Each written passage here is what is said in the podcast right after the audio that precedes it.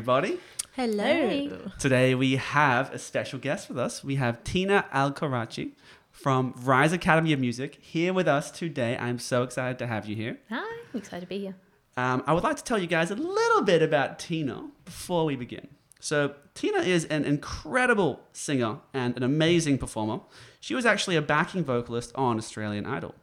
She has a bachelor in contemporary performance and a master's in teaching. And about four years ago, while many businesses were unfortunately struggling and shutting down, she actually opened Rise Academy of Music right in the middle of the pandemic.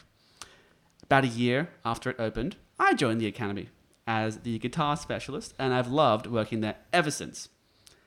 What I've observed through working with Tina is that she is an incredible hard worker. She's highly motivated and driven. Not only is she super intelligent, she's also very compassionate.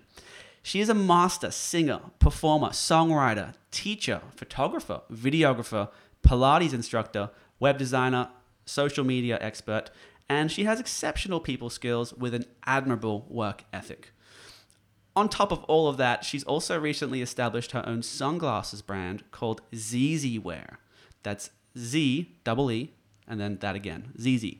Um, Tina, everything you do, you do to such a high standard, and it's amazing to watch. Thank you so much for being here with us today, and it's an honor to be chatting with you. Oh my goodness, what an intro. Thanks, Jesse. Thank you so much. It's a pleasure to be here with you guys. Yeah, it's been beautiful. I mean, getting to know you at first peripherally through Jesse working at the academy, and he would tell me a lot about you. And then he'd be like, and she does this. And I'd be like, she does what? And and she does this. And I'm like, how does she do that as well? and it just kept stacking on and on and on. And now I'm like, yeah, in love with you. You're amazing. Oh, thank you so much. I don't know what to say. Thank you. Thank you. Just had to get you on the podcast for that reason. And uh, there was a few things I missed from my introduction that Danica had to remind me of. It's like, isn't Tina an actress as well? And I was like, oh yeah, that too, right? Yeah, I mean, it all kind of goes hand in hand. Like singing and acting, they're kind of, to me, I see them as very similar. Um, and it's always been something that I've done. I've just, I enjoy the arts. What can I say? yeah. That is awesome.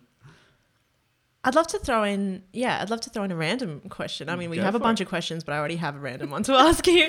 Um, yeah, what's been the journey of your creative process over the years? Like, where did it start? Have you always been, you know, um, a performer?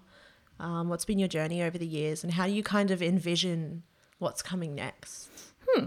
Uh, well, I that's probably the typical answer, but I do remember music from as young as I've ever been. Um, I actually have filmed footage of me singing "I'm in Chains" or "Chains" by Tina Arena when I was about four years old, and I was like dancing and moving, and you know I was a '90s kid, so I was listening to a lot of '80s and '70s as well, and always listened to music, always loved it.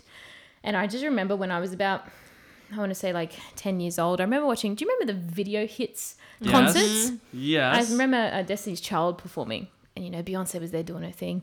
And uh, I remember sitting there just watching and just like staring at the TV, just thinking, like, I want to do that one day. It just like hit me. And then that kind of never went away. so I always loved teaching, and I always like had the little blackboard Yeah. and used to pretend to read books to teddy bears, so that was fun. and I always loved, I always loved teaching, but um, yeah, kind of growing up, I sung whenever I could, and always wanted to be amongst that world. Um, and then when I was old enough to do so, I started getting a few singing lessons here and there. Started like uh, attending more concerts, learning and watching videos, and and like the good concert shows. What was it? The ARIAs or what's the one in America called? uh, You know which one I'm talking about? I know which It's one not you're the talking Oscars. about. That's for the acting ones. Grammys, yeah. I used to watch the Grammys and all that stuff, and be inspired by all them. And and then when I was yeah older, I started to see how I could use what I loved to make a life out of it. So, you know, with the guidance of parents, and parents were very musical as well, by the way. And brother played guitar, still does. Uh, I was kind of, kind of always surrounded by music. My grandparents as well um, loved Italian music. So uh, when I was, hmm, like 12, uh, I started to sing and dance and wanted to really get into it. As I said, did some lessons and then I started to formulate my life around music. I started writing, started getting uh, this. There was this teacher that would write like uh, albums that you could write albums with and EPs with. So it was like a production system. Like you'd pay to just write a song with this person. So I did that, uh, and I absolutely loved it. And then ever since then, got the education in music teaching, contemporary music, as you mentioned before. And then along that, started a YouTube channel, worked on TV, and it's been like that ever since. It's a really long journey when you think about it. Yeah. Geez, that really ages me though. But yeah. Beautiful. How old were you when you wrote your first song? Ooh, What was it called? I was about 15 years old. My mum used to try and like help me with songwriting, things like that. I still remember it. It's called um, All I Need. All I need is your love. I don't need nothing else to make it right. I just remember that song. So, yeah, that was it. I, it's something that I've always had in my life. So, kind of never left. So, when someone asks me that question, I'm like, how do I actually break that down? Because I just start rambling, as you've noticed. I'm just rambling. uh, yeah, it's always been there. Yeah. I, I, I don't know how to explain it. It's creative process in terms of what you said, Danica.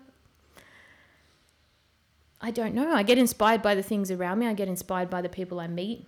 I get inspired by sometimes what I see, and that's enough. How do I express it in words? How do I express it in a melody? How do I bring it to life? That's pretty much it. Amazing. Beautiful. Um, so you mentioned your parents are musical. Your mum helped you write that first song? Yeah, for sure. So she was always growing up around music. She loved to dance. And when I expressed my love of music, she always wanted to be a part of it, which was incredible. Wow. But when it came to songwriting, I kind of asked her, how do I do this? My dad played the piano, was in a band. So I did have kind of like amazing people to guide me, being my family.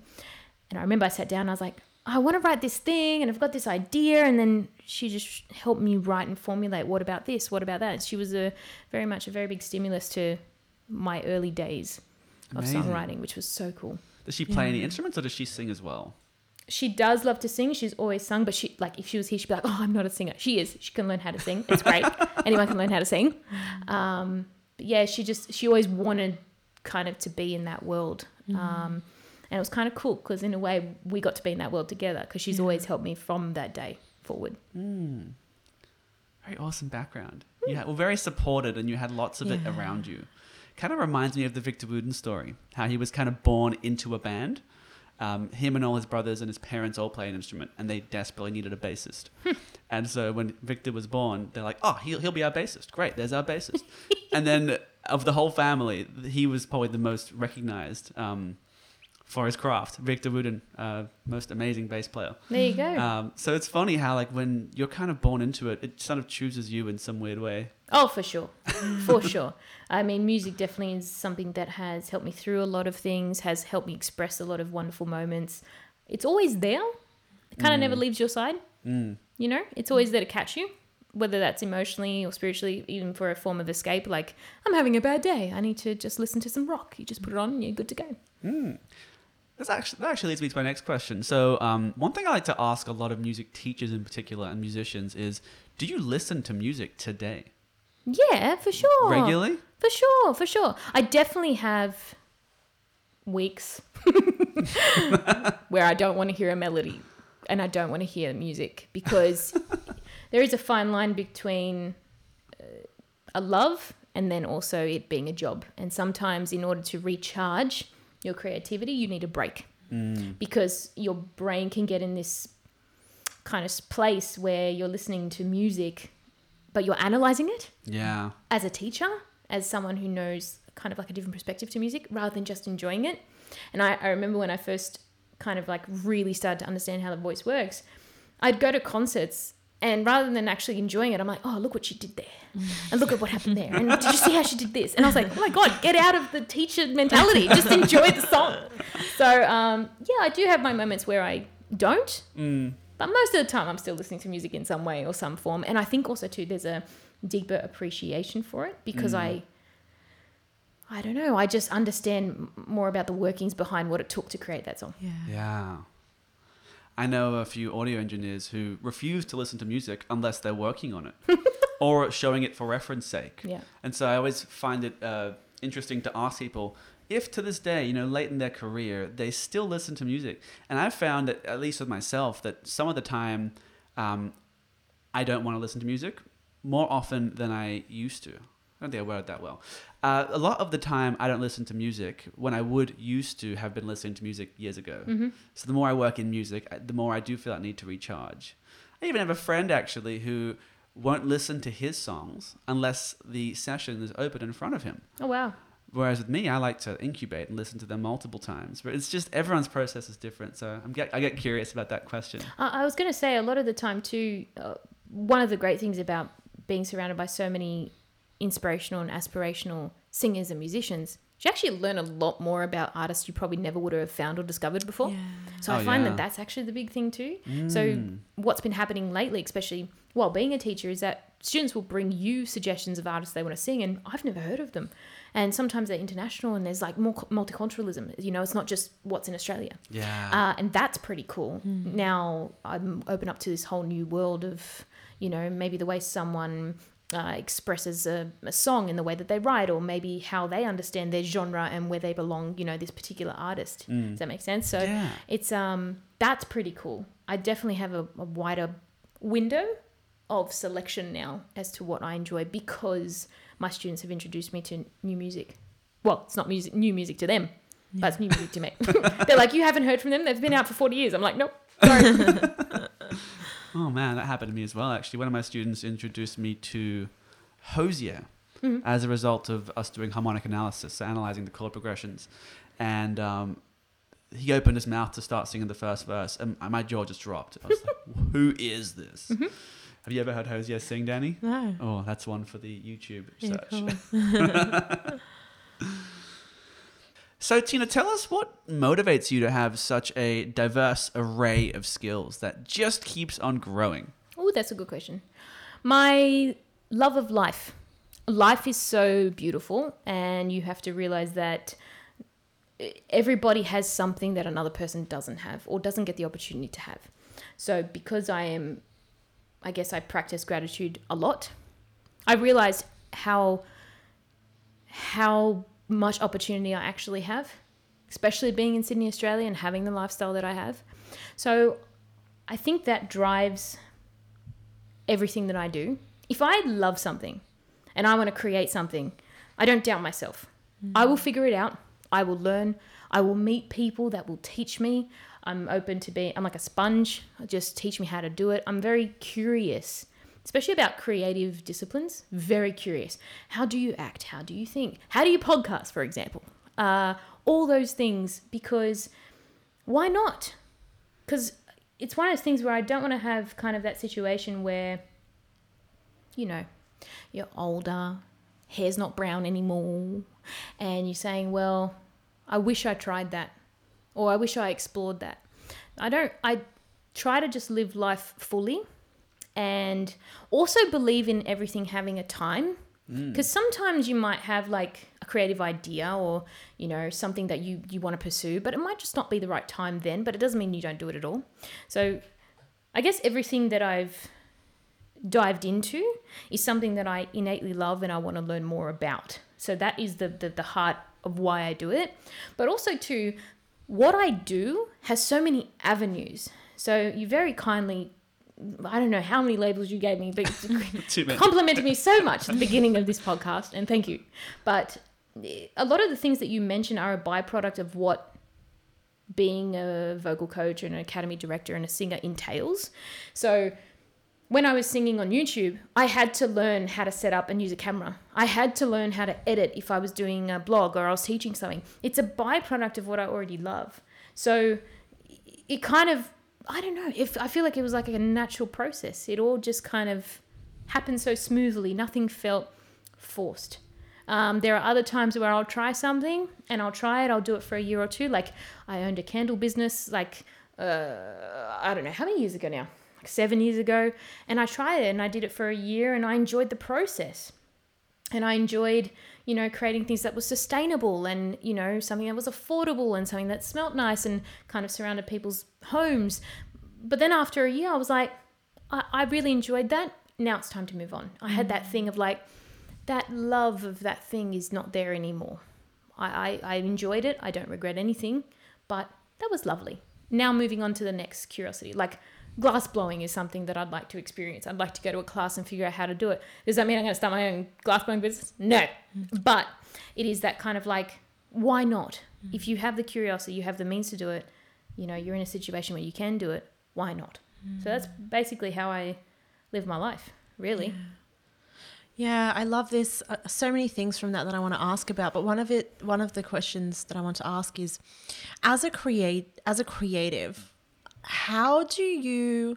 It sounds like you you you you find that natural progression between the more creative aspects of your work and then the nitty grittier aspects of your work. There's the back end business side of things and the logistical stuff, and then all of the social media related stuff. Like, do you naturally have an interest in the logistical stuff as well or do you how do you find a love for that side of things because i think for jesse and i both i can speak for both of us when i say like if we could we we wish we could just sit down and be in the creative process nonstop and not have to market it not have to share it and not have to you know learn how to video learn how yeah and all this stuff. Yeah. and engage with social media so like how, do you have any advice for for falling in love with that side of the creative process as well Yeah, I think for me, it's understanding that life is yin and yang. It's good and bad. You can't appreciate the creative process when you don't know what it took to actually have that end result. So sometimes you do need to do the boring stuff. Sometimes you do need to sit there at the computer and get frustrated at this clip that's not able to have this filter on it or not able to move. There's, it's understanding that in order for me to appreciate the creative results, sometimes you do need to sit back and be like, you know what, the only reason I get to create this and this looks like a masterpiece is because I learned all the boring stuff that I don't want to do. And I mm. sat there and I, you know, painstakingly was editing or color grading or just even just watching YouTube videos for two hours, just learning how to do one thing in the editing process. I think it's just understanding and, and really goes back to what I said before, just appreciating even those things. It's like, yeah, that is painstaking. No, I don't want to do it. I could just pay somebody to do it. But there is something that inside me it's like um, i feel accomplished when i actually learn how to do it myself. And it's like this innate determination of like like when i was younger for example i had a lot of teachers tell me that i couldn't be successful. Uh, i had one person tell me that i wasn't worth the piece of paper i was written on. That was fun. Um, and he Oh. was like a producer director like music business right? Um, i had a teacher in year six that told me i should be in special ed when there was nothing wrong with me so I've had a lot of like little hurdles that mentally I had to overcome. And thank God I had amazing parents and amazing family that reminded me exactly who I was. Hmm. But I think those experiences, although they can be perceived as a negative, as like, oh no, like, what am I going to do? I guess they're right. I had this opposite effect where I was like, if you're going to tell me I can't do it, I'm going to show you why I can. So just watch me. That's kind of like the, and it comes actually out with love. And the funny thing is, is that I usually do it quietly. So, like a lot of the time, they'll say, like, you can't do this unless you're this, or sorry, according to me, you haven't made it. Whatever that means, because that's a very subjective term. Objective or subjective? Which one? subject I think subjective. I was right the first time. Okay, cool. Um, yeah, I always get confused between those two. Uh, yeah, so it's one of those things where I do it for myself. I do it to prove to myself that I can do anything that I put my mind to.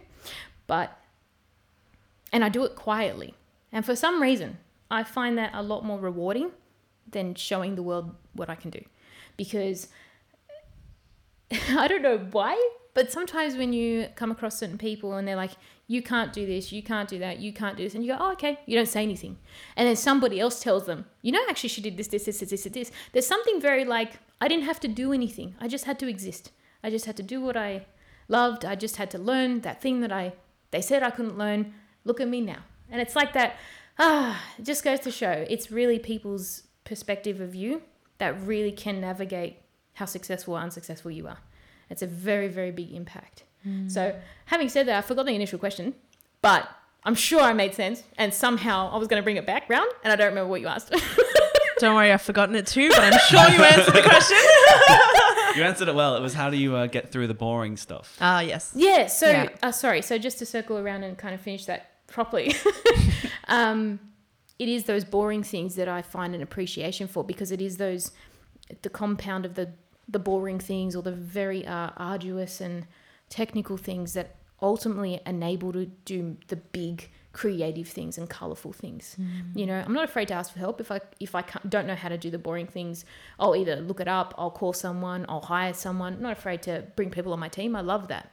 But I think yeah, it's just like that innate appreciation of like Yeah. I get to do this, not oh I have to do this. It's like wait, hang on a sec, I get to do this. Yeah. So it's just a change in perspective. That's all. I get to be a business owner. I get to do the administration so that I can run a beautiful school and inspire people. Wow, I get to do it. Yeah. Do you know Love what I mean? Yeah, I, I really like that. It's a good reframe because it's like that logistical, almost quote unquote boring stuff is almost foundational or structurally supportive to all the good stuff. Exactly. All the best of it. Exactly. And also to uh, you know, it always comes down to like a lot of people just wish they could do this. You know, and That's I true. always have that like there is a, there is someone out there that wants to be a drummer that is in, you know, developing countries playing on pots and pans and blocks of wood and trying to just be something. So, if I get to put this drum kit together and I get to learn how to play it, wow, that's awesome. Yeah. I get to do this. So it's just, I just try and, uh, you know, I'm not perfect by any means. I have days where I am like, oh, I don't want to do this, you know, but most times I'm like, I get to do this. You know, it's not the most fun, but it, I'm lucky, you know, and then that kind of frame of mind sometimes can cascade or, or, or you know, have a domino effect on people around you. Because then the people around you start going, yeah, I don't have to wash the dishes. I get to wash dishes. I don't get to clean. Oh, like have to clean. I get to clean the food that I just ate. That's awesome. Do you know what I mean? Yeah. mm-hmm. It sounds like love and curiosity is kind of at the source of your uh, being when it comes to pursuing new things and learning new skills of any kind. I would say so, yeah. I really love that. So um, you mentioned before that you have a gratitude practice. Would you mind sharing with us what that looks like and maybe how it's helped you in your life? Um, I think for me, uh, it comes from a spiritual point of view. I'm a very, very big believer in God and everything that He's done for me and um, everything that He's supported us through as a family and also my own journey as well. And I think having that at the core of everything I do is the stem from gratitude and love. So, I mean, there's really no other explanation than that. I always just live life trying to be as close to him as his image as I possibly can. I'm always going to be f- very far away, but I at least try. So if you lead with love and you realize what you have and you just enjoy the simple things like the beautiful blue sky that might be outside right now or beautiful birds and things like that, sometimes just having that perspective can um, be enough. It's beautiful. so, with all the different things that you do, how do you stay energized and avoid burnout? Hmm. I've definitely experienced burnout. That's for sure. I'd be lying if I sat here and said, oh no, I always have energy. But I think uh, what it comes down to is understanding what balance you need. Everyone has that source of energy where you just go, go, go, go. But being aware of your body and how you feel and how your mind is at certain tasks is a very big indicator for me to be like, hmm, you need to just take a break. You need to just go for a walk. You need to just do nothing. And whatever that means for you, you know, meditation, going for a walk, watching a movie. You just need to pull um, pull away from what you're doing. So I feel like I try to stay not perfect, but I try to stay very aware of how I am internally, how I think about the tasks and things in front of me, but then also to how I feel spiritually. Because you know, when you're sometimes your soul's just tired, it's just tired. It's just go, go, go, go, go. And then all of a sudden, just this internal exhaustion, which is like, you get that, like, woof. I, I feel like I haven't had a break. I usually try to actually acknowledge that and go, okay, what do I need to do now? Because the world's still going to keep going. Like everything keeps going, whether you're ready or not. The train keeps moving forward, as I say, right? The train's still riding. But what can I do leading up now to start alleviating some of that work or alleviating some of that um, that time so that I can take time for myself? And that sometimes doesn't mean, you know, not everyone has, I would probably correctly say, the privilege to take a week off or to take two weeks off, right? So I go, okay, this afternoon, after work, instead of going on the computer and doing administration, I'm going to choose to do nothing for today. Or in the morning before work, instead of getting up and ringing people and sorting things out and doing all this business stuff, you know what? I'm actually going to sleep in an extra hour. I'm going to get up. I'm going to make sure I either do nothing or I go for a walk. And sometimes it's just the accumulation of doing those little things that can keep you going in the long run. And then if you're lucky, when it's around Christmas, you get maybe a break Mm. and you can just enjoy family. And that's another thing too, just spending time with family, like stepping away, like spending time with my beautiful niece. It's perfect. Like I, I'm a very simple person with that in that regard. I don't need uh, to do much. So yeah, just balance would probably be the simple answer on that one. Love it. Thanks for sharing. That's all right. And I think loving what you do would also keep you energized to a certain extent as Oh, well. of right? course. Think Yeah, that's of so course. important. Uh, there's actually something interesting about that. I so prior to being a vocal coach, I was a music teacher within the education system. So I was teaching year years. Well, I did primary school as well, but I was primarily teaching uh, seven to twelve. And I did like a year. I did my degree, and then I did a year of teaching. It was like block teaching, six weeks here, eight weeks here, five weeks here, for about a year. And it was really interesting because prior to actually going into the field and working in it, I was like, yeah, I want to be a teacher. I absolutely love it. I love music and I love teaching. Sounds like the perfect combo. And then in the first six months of that year, it was like this realization because when I got up, my spirit didn't want to get up. I was dragging myself out of bed. I felt like I wanted to cry. And I was like, this is a very interesting reaction to something that I love. Why? Because what I found was that what I thought something was versus what it actually was were two different things. Mm-hmm. I always thought, and you know, dreaming up to that little girl that was writing on the blackboard to actually being there, I thought that music teaching was 80% with the kids, inspiring kids, doing fun stuff, activities, teaching them, seeing that sparkle in their eye when they got something. That's what I thought teaching was. And then when I actually got into it, I realized that 80% is administration and politics. And then the rest is with the kids. And I was like, oh no, I can't. Ah, I don't fit in here because it was too much, too much stuff going on in the background that I just didn't want to be a part of. Um, and it's that that very political. Um, and unfortunately, a lot of the time, sometimes it's not about the kids, and it should be about the kids. So I know exactly what that side feels like too. Um, and once again, this is where gratitude comes in. I was blessed to be able to actually change that for myself. A lot of people don't have that choice. They have to trudge through. They have to get on with it, you know. Um, and they've got that mental fortitude to be like, well, this is my life. I have no other choice. I can't change it right now. These are my life circumstances. Let's go. But thankfully, I was able to sit back and be like, I'm not happy. So I need to do something about it. And that's the thing. I'm, I've always been a person that tries to find solutions. I don't create a problem. I try and find a solution to the problem. And if it's a little one and they're like baby steps to change, great. But something, I have to do something. So that what that's what actually ultimately led me to what the path I'm on now. Because then when I finished the teaching block that year, um, I started ringing up schools in my nearby area, like music schools, and I said, "Hey, do you need a vocal coach? Do you need a vocal coach?" And then just by fate, if you will, I I rang a past coach of mine that happened to have this is this is what I mean by like everything happens for a reason. That happened to have their own school. I just rang them, said, "Hey, do you remember me?" And they proceed to tell me that their main teacher was going to be on um, one of the music TV shows, and they need someone to cover them for four days in a week to take basically all their students. Can you do it? Me, I pissed myself I was like, oh my god, that's a lot. That's a big load. I was like, uh, yeah, but I said yes. I said yes. And they're like, oh, you'll figure it out because they remembered me. They're like, oh, we already know you can sing. We already know you can do this. And I was like, yeah, but teaching's different. They're like, you literally just came from teaching. like, you're fine. I was like, okay. Um, and I proceeded to be at that school for three years. I taught there for three or four years. And I had a full timetable in the first week. And I was like, and I just kind of like looked up to the sky and did that, like, I see what you did there, sir. that was sneaky. I see what you did there. Um, but that's what ultimately led to where I am now. So, hundred percent, like love was the drive for everything. And when I'm when I don't love something, sometimes you just have to get through it.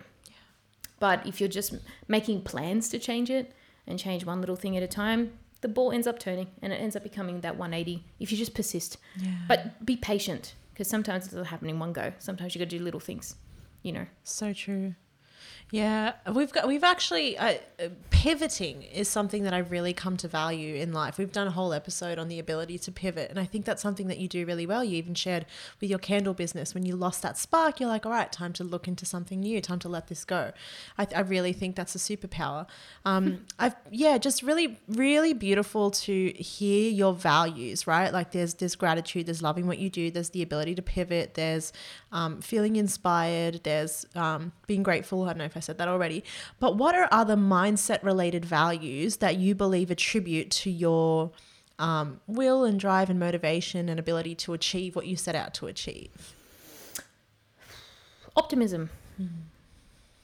Optimism and bravery to some extent. Uh, it was funny. I had a little conversation with my little niece. She's five years old. Um, she didn't want to cut her toenails. And because she didn't like it, she didn't like the idea of her toenails being cut. She goes, Well, I'm not sure, I'm not sure, I'm not sure, I'm not sure, I'm not sure. And I just said to her, I said, Sweetie, sometimes you've got to be brave. And she looked at me and she was like, She didn't understand. I said, Do you know what bravery is? She goes, Mm-mm. I said, Being scared and doing it anyway.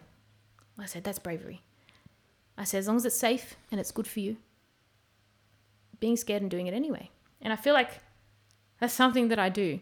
There's a lot of things that I have done in my life that I'm afraid to do. It's like that, you know, that imposter syndrome. Yeah. You're not good enough to do that.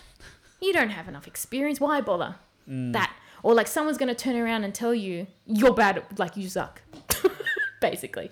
And it's kind of that bravery of like, I'm not sure and I am scared, but I'm going to find out anyway. I'm going to do it anyway. I'm going to see what happens and kind of just see what the gist is around the people around the room. When you walk in the room just get a vibe of what's going on. Because the funny thing is is that god or the universe or whatever you believe in in life will tell you you're not in the right room. Leave. Or yes it's exactly where you're supposed to be. There's always signs hmm. right? So i think bravery and then coupled that with optimism. Because i always and the funny thing is that there is a I, I feel like a misconception about optimism. Oh it's, it's always positive it's always happy it's always this. It's like not necessarily. Optimism is actually understanding what the negative parts or the cons are of what you're doing, but choosing a choice, choosing to see the positive in a negative situation.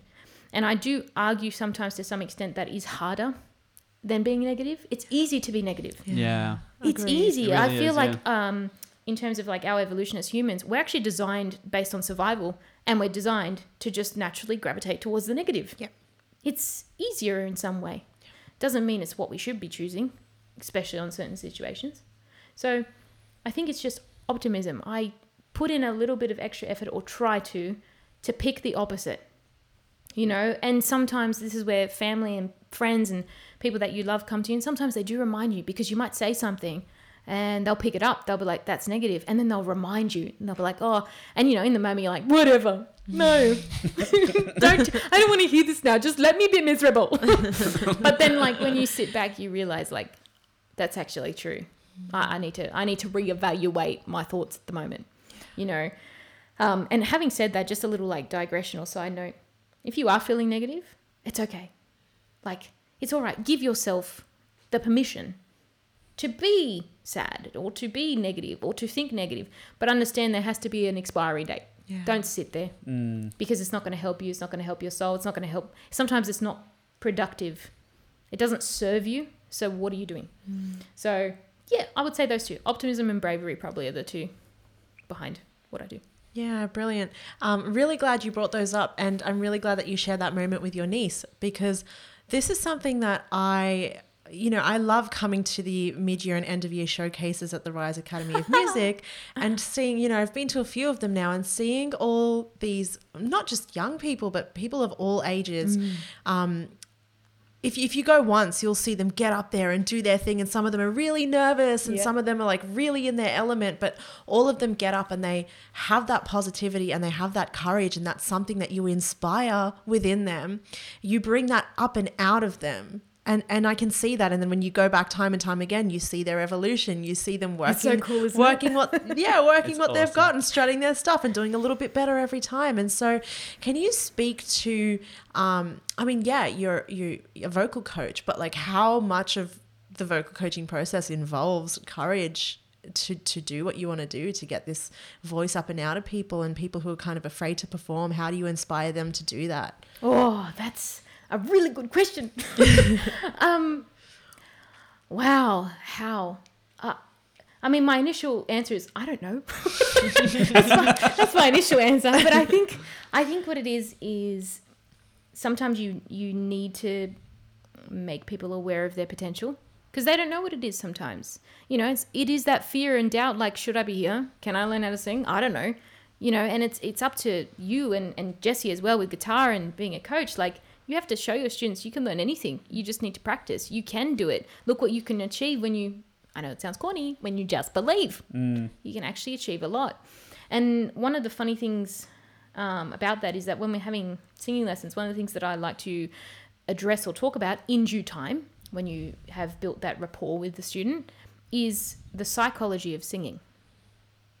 And it's basically that thought that says, I can't do this, or I sound terrible, or I'm sorry that I can't do this. That's always the th- main three. I can't, I'm sorry, so they're apologizing for making the mistake.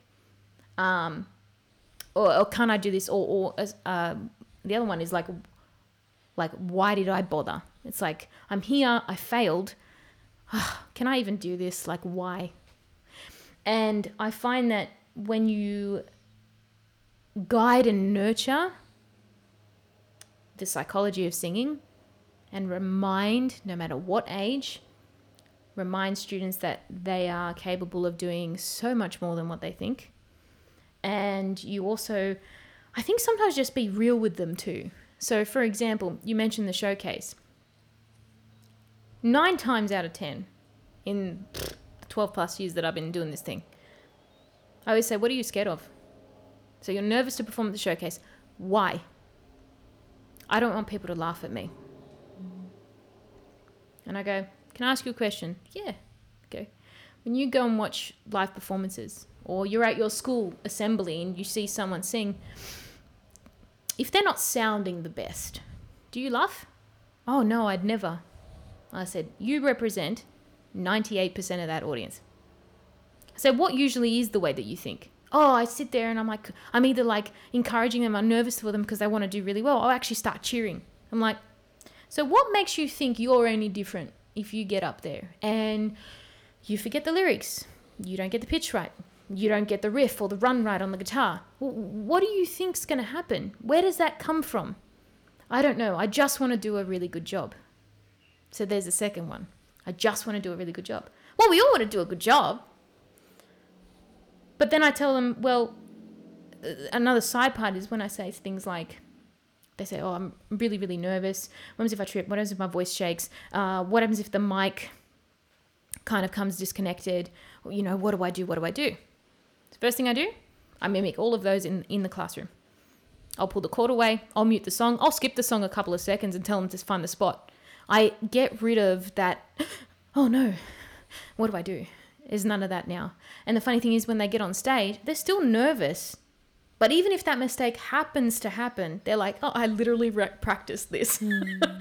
I literally know what's happening. And then also, too, they come hopefully with the mind in knowing, right, that audience isn't going to laugh at me because I wouldn't laugh at them. Mm. Let's treat the others the way you want to be treated kind of mentality. So I feel like just bringing that awareness and being real and saying that wouldn't happen. Hecklers do exist. That is real, but not in this space. Yeah. Not here. This is an audience filled with students that are doing the exact same thing, finding their own journey, battling their own like um, obstacles in terms of getting up on stage, and parents that also want to support their kids and the rest of the academy. So think about where you actually are. And I find just bringing that awareness and kind of establishing that is what can be a make or break really between a performance.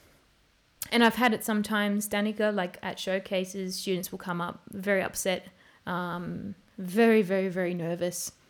and you just have to be real with them. And you know, and sometimes you just need to offer that support. Like, would you like me to come up with you? Because I don't care. That's what happens when you're the director. You can do whatever you like. I'll come up with you, and I will just stand next to you. I said they'll be laughing at me because I'll just be standing there doing nothing. I said, but I'm happy to. And then they'll go, oh, no, no, no, it's okay. I'm like, listen, have you taken a breath today? They're like, oh no, no. I'm like, how about you just try breathing? And then you talk through the thought process. Why are you nervous? Why are you upset? And it's sometimes the reoccurrence of those mental patterns. Oh, once if I fall, once if I trip, once if I get the lyrics. I'm like, so what if you forget lyrics? And we practice that in class. You know what to do. And then there's it's kind of like that, oh. And then once they do it, this is the best part. They start shaking when they get off stage. Oh my god, I did it, I did it, I did it. and then I go, Would you do it again? Yeah, yeah, yeah, yeah, yeah.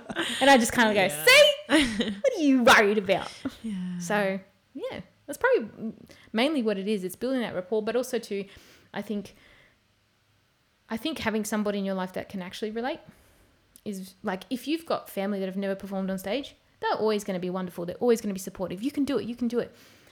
But I feel like having someone that's been up there and has done, has tripped, has forgotten the lyrics. Oh my goodness, I forgot the lyrics to the national anthem. Yes, in front of two thousand people. yes, the second verse, which, in my defense, not many people know. No, Yeah. Didn't even know that was the Um, second verse. But I've done it. So so I think it's also too like there is that beautiful bond that you share with students where it's like I'm not just talking from, you know, um, being a coach and you know he's the psychologist singing. It's like no, I'm actually I'm not telling from experience. You'll be okay. You'll be fine. And it's like okay, she's actually telling me because she's been there. I'm like yeah, you'll actually be fine no matter what. I remember the same thing when I did um, uh, the Voice Australia. I did the audition, and whew, do I have a story about what happened behind stage and how that happened and, and how I failed and how I was okay with it. And I think it's those experiences that kind of help students kind of be able to just step on there and be like, right, oh yeah, fun. That word, ah, that's right, I've got to have fun. I forgot, you know? That's the thing I see um, most common with, with early performers is they forget that they're doing it for fun. Yeah. And when they get off stage and their nerves are racing and they're like, would you do it again? They're like, oh my God, yes. Suddenly they're like, oh, that was fun. Yep. But it takes them a, a, a big work through to get there sometimes. Oh, for sure, for sure. And the other thing I find is that they might not have a supportive environment, you know, some of the time. And so even having their teacher there to believe in them is so helpful. Yeah, I think we all so need helpful. that. We all need like at least one person to be Mm. like, you got this. You'll be Mm. fine. You know, for sure. Absolutely. That was actually one of the most pivotal moments in my musical journey was having an old guitar teacher of mine actually believe in me Hmm. when I brought him a song and I was like, how great is this song? How amazing is this artist? I love this. And it's like, oh, you could write stuff like this easily. And I was like, wait, what? You, you mean I could write stuff like this? He's like, yeah, you could probably write stuff better than this. And you he know, says easy." it so blasé. Yeah, like, what are you yeah. talking about? and like in that moment, I remember feeling like, oh my god, maybe he's right. If he's the, if, he, if he's as good and experienced as he is, and he's saying that, and he might see something I don't, and so suddenly you start to believe it. I feel like as a coach, we do have a lot of like, I told you so moments. You know, we sit back and they're like, oh my God, I did it. We're just there with the like deadpan face, like, mm-hmm. Yeah, we knew it. We told you a hundred times. Exactly, exactly. Uh, I heard this uh, fun fact the other day about learning, um, and it's uh to do with kids playing. And they say it takes f- approximately 40 different repetitions for a child to learn something, but only two to five repetitions to learn it if they're feeling joyful while they learn it. Wow. And that blew my mind. That's, great. awesome. yeah. So teaching with joy, I've, I, I've perceived you doing that, you know, a lot, which is, I mean, I think everything works better when you're feeling positive about it. When because that essentially lines up with what you said before, like leading with love. Love and joy are very close in vibration. Oh yeah. Oh, for sure, for sure. I I can definitely 100% agree with you on that because I don't know if you've experienced this um, with some of our students, but I know that we've got a couple of students that have walked in and in the past as well where they come from teachers that um, what are the words that they use like very like white walls, no color, just a piano, Mm. stand up, just do this. No, that's not right. Do that. Very Right. um clinical almost. Yeah. I think was the word they used. And it's funny, it does play a part in the way that they perceive themselves when they walk in the door. And it's my mission to actually break that mold and be like, just be yourself. Are you goofy? Show it. If there's a song that you know requires you to move and you you just have the urge that you just want to dance, dance because I promise you, your audience is going to love it and they're going to dance because they're going to feel your spirit. You know, so hundred percent. I I can't stress this enough. you have to bring joy in what you're doing. There is a mm. time to be really technical. There is a time to sit there, be arduous, practice that scale or practice that song, memorize your lyrics. Yes, but you mm. also have that moment of like, why are you singing again? Or why are you playing guitar again? Oh, because I love the way it makes me feel. Ah, so use that. So totally agree. Yes. That's the only way that I was able to get some kind of skill on my instrument was curiosity and joy.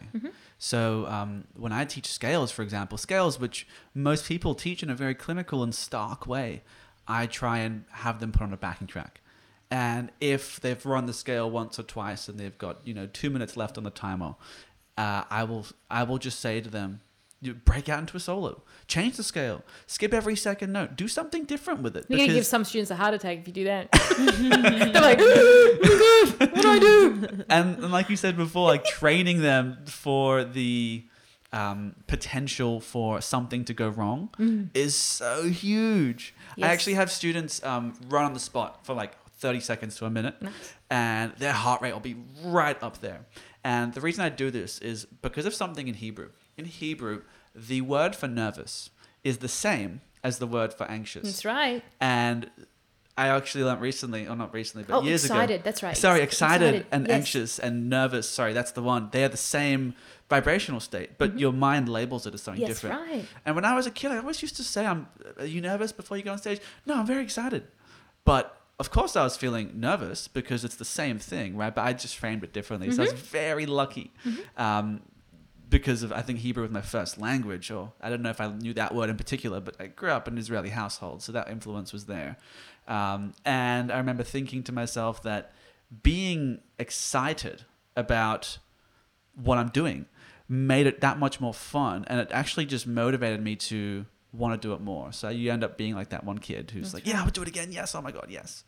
Um, but yeah, and then the joy thing was the greatest motivator f- for, for me. I'm sure was for you as well. You said you had a video of you singing Tina Tina Arena. Tina Arena. Yeah. Oh my doing God. chains. I think I actually Have you put posted that on YouTube? I think I posted on Instagram for my birthday. Uh, it was my 31st or my 30th birthday. I, there was a Oh little like clip of me like being a star, or at least I thought I was at four or five.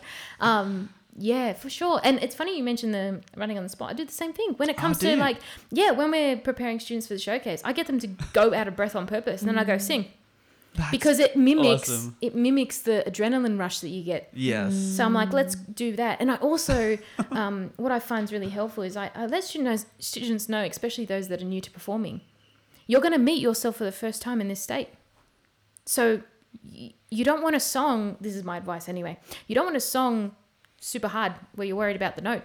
Pick an easy song for your first time and worry about you being nervous. Like, just meet yourself, get comfortable with what you do. Maybe your hands shake, maybe your voice shakes, uh, maybe you get weak at the knees, uh, maybe uh, what's another one? Oh, dry mouth. Maybe you you start to Yeah. meet yourself. You know, some people feel a bit nauseous before a show, but find out who you are in that state. Meet yourself first, then you can worry about building on the confidence side. So sometimes it's just that little reminder of like, get the adrenaline, like mimic the adrenaline, run on the spot, but then realize that on that day you're just going to meet yourself because you don't know who you are yet. So just be okay with that first, and then we can work on the song later. And sometimes giving a student that permission to be like, yeah, just focus on that. That's fine. It's like, oh, there's not a lot of pressure at the end of the day. I'm like, no, the only pressure you put is on yourself. Like, just have fun. Yeah. So totally agree. I love that. Meet yourself. That's fantastic. I think Danica should uh, break into her impromptu impromptu vocal performance about right about now. I need a whole lot of Tina's coaching to ever get to that point. You can do it, Danica. More than that. You're like, you're going to need a couple of hours. Yeah. Two hours of you can do it, and then maybe you'll uh, share like one note. With Yeah. her. Yeah. Yeah. So before we wrap up, Tina, I'd just like to say thank you because as somebody that, oh, as- as myself, I feel that I'm quite a creatively multifaceted individual, and it can be difficult to see other people sit like like Jesse does you know one thing and he does it really freaking well. And I, I, s- I sit and I feel like this spider with all my limbs in different buckets and I don't, I don't know what kind of image that is but Great image. but like someone like you um, being as multifacetedly abundant as you are and creatively self self expressed in many different ways just gives me a lot of inspiration. Um, so do you yeah i'd like to ask do you have any advice for people who don't feel like they're super creative but would like to tap into their own creative processes or for people who are already creative to then just go deeper into what they're doing or to keep branching out and finding their groove like what is your creative um, inspiration or motivation for for other people and their processes. I think the biggest advice I'd give them is get out of your own way. Because a lot of the time, the creative process is blocked by what you think people perceive you as, what you think you cannot do. So then you just don't do it. So get out of your own way and just try it. I think the biggest one that's attached to that is people don't give themselves permission to fail. Fail or failing is ultimately the way that we get to the next destination is the way that we get better. You know, the uh, fantastic drawings that you do and illustrations that you do, Danica, absolutely blow me away. Now, let me ask you when you did your first drawing, is it anything like the way that you draw now? It's a long time ago, but definitely not. Right. Yeah. And how many times did you have to like do drawings where you're like, mm, I don't like that one. Next time I'm going to do this, or next time I'm going to do that, or why don't I like this one, or what's that skill that I saw in that picture? You know, that maybe that shading or something that like, you know, helped me out. We, it's always that kind of like stepstone. Same with you, Jesse. Like you're a virtuoso on guitar. You inspire me incredibly. I love the way uh, that you play guitar and how passionate you are. But same thing for you. Like when you first picked up the guitar, how did you feel about it? You know, how was your first maybe song that you wrote or, you know, the first scale that you learned versus that scale now? Very different. Uh, black and white, really. Yeah. Uh, black and white. I think as a kid, I didn't really realize um, that I I didn't know that you could be bad at something. You kind of just would do it. Yeah. So you don't have that negative perception as a kid, No, no. I which think, is a good thing. And then, like what you said, stay out of your own way. Well, we'll get one thing that would get in your way. I would assume is that negative perception. yeah. And also, too, uh, I think getting out of your own way is ultimately what's going to help fuel that creative process or that, that, that creative bug that you know is inside you, but you're like afraid to find out what it does. And also, too, don't uh, let me explain this. I was going to say don't have any end goal. So what I mean by that is don't set yourself up for some kind of pressure like oh if I'm a videographer I'm only successful if I am a director in a movie or a videographer in a in a film or commercial or something or if I'm an illustrator it's oh I've only made it once I sell my illustrations or I'm in an art gallery.